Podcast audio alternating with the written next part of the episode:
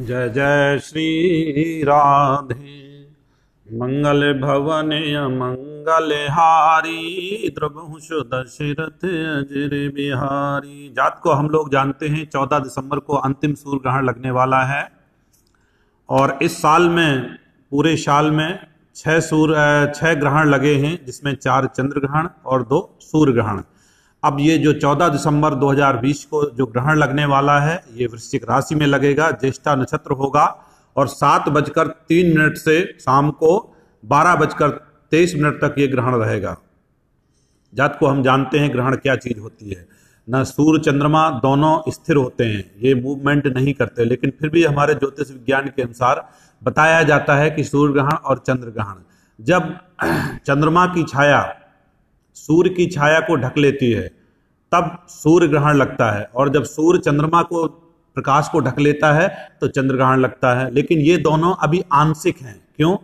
कि कहीं पे दिन होता है और कहीं पे पूरे विश्व में रात होती है। जैसे कि हम जात को जानते हैं, सूर्य की जहाँ छाया, सूर्य का जहाँ प्रकाश ढक जाता है, इतना खाली होता है, वहाँ रात हो जाती है और जहाँ पे सूर्य का प्रकाश पहुँच जाता है, वहाँ पे दिन हो जाता है। तो न सूर्य चलती है और न चंद्रमा चलता है। चलता क्या है? जात को पृथ्वी घूमती है खाली। तो इस ग्रहण के बारे में जानते हैं। ये हमारे देश में बहुत ज़्यादा विजिबल नहीं है, दिखाई नहीं देगा, लेकिन इस ग्रहण का ज्योतिष के अनुसार राशियों में प्रभाव ज़रूर पड़ेगा। कुछ ना कुछ, क्योंकि हमारे पूरे ये जो चीज़ें बनाई गई हैं, हमारी वैदिक ये पूरे विश्व के लिए, पूरे देशों के लिए, खाली भारत देश के लिए नहीं, कोई माने या ना माने, उसकी बात अलग है। जात को जानते हैं कि ये वृश्चिक राशि में ग्रहण लगने वाला है और ज्येष्ठा नक्षत्र में पड़ेगा ग्रहण।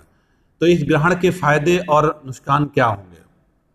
कहते हैं, वृश्चिक राशि वाले सावधान रहें थोड़ी सा अपनी सेहत को लेकर, क्योंकि वृश्चिक राशि वालों के सेहत पे प्रभाव डालेगा ये ग्रहण। मेष राशि वाले, मेष राशि वालों का, वैसे तो मित्र है मंगल का लेकिन अपनी गति में थोड़ी सी धीमी रखें, रफ्तार में कमी रखें। एक्सीडेंट की प्रबल संभावना हो सकती है। वृश्चिक राशि वालों, शुक्र का सूर्य प्रबल शत्रु है, लेकिन गुप्त धन में, परिवार में थोड़ी बहुत मनमुटाव हो सकता है, जीवन साथी से बनाकर रखें।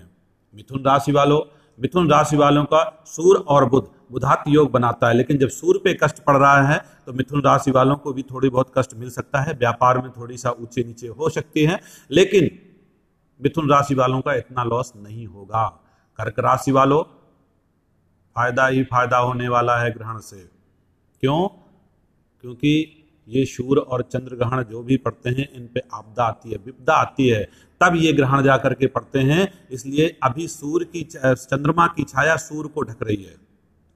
इसलिए चंद्रमा राशि वालों का कुछ बिगड़ने वाला नहीं है। कर्क राशि वालों का चंद्रमा स्वामी होता है और इनको फ़ायदा ही फ़ायदा होगा। सिंह राशि वालों थोड़ी सा अपने अभिमान को कम करके चलें।